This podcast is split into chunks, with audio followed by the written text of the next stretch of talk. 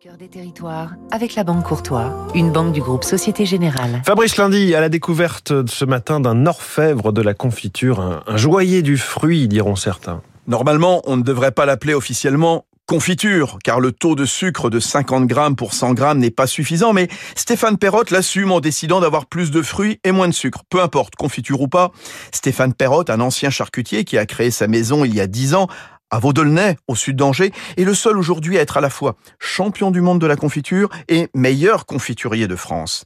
Elles sont cuites dans des chaudrons en cuivre de 19 litres. Le sucre de betterave n'est là que pour la conservation et pas pour le goût. La maison Perrotte ne choisit que des produits d'exception, des fruits bio équeutés, épépinés à la main pour les marier aux meilleures saveurs abricots au poivre de Timut, mandarine de Palerme, fraises marat des bois, orange fumé au whisky Ibiki, pommes caramel au beurre salé, citron de Rodrigue, 500 recettes chaque année. Tout est possible, Stéphane Parotte. Je suis cuisinier des fruits et la confiture, c'est à cheval entre la pâtisserie et la cuisine. Je pense qu'il faut redonner des nettes de noblesse à ce produit. L'idée, c'est effectivement qu'on peut, euh, comme en cuisine, comme en pâtisserie, s'amuser, jouer avec les saveurs, jouer avec les textures. On va retrouver des morceaux, on peut avoir des petits cubes de pommes fondants et puis autour, euh, autour, voilà, un petit sirop.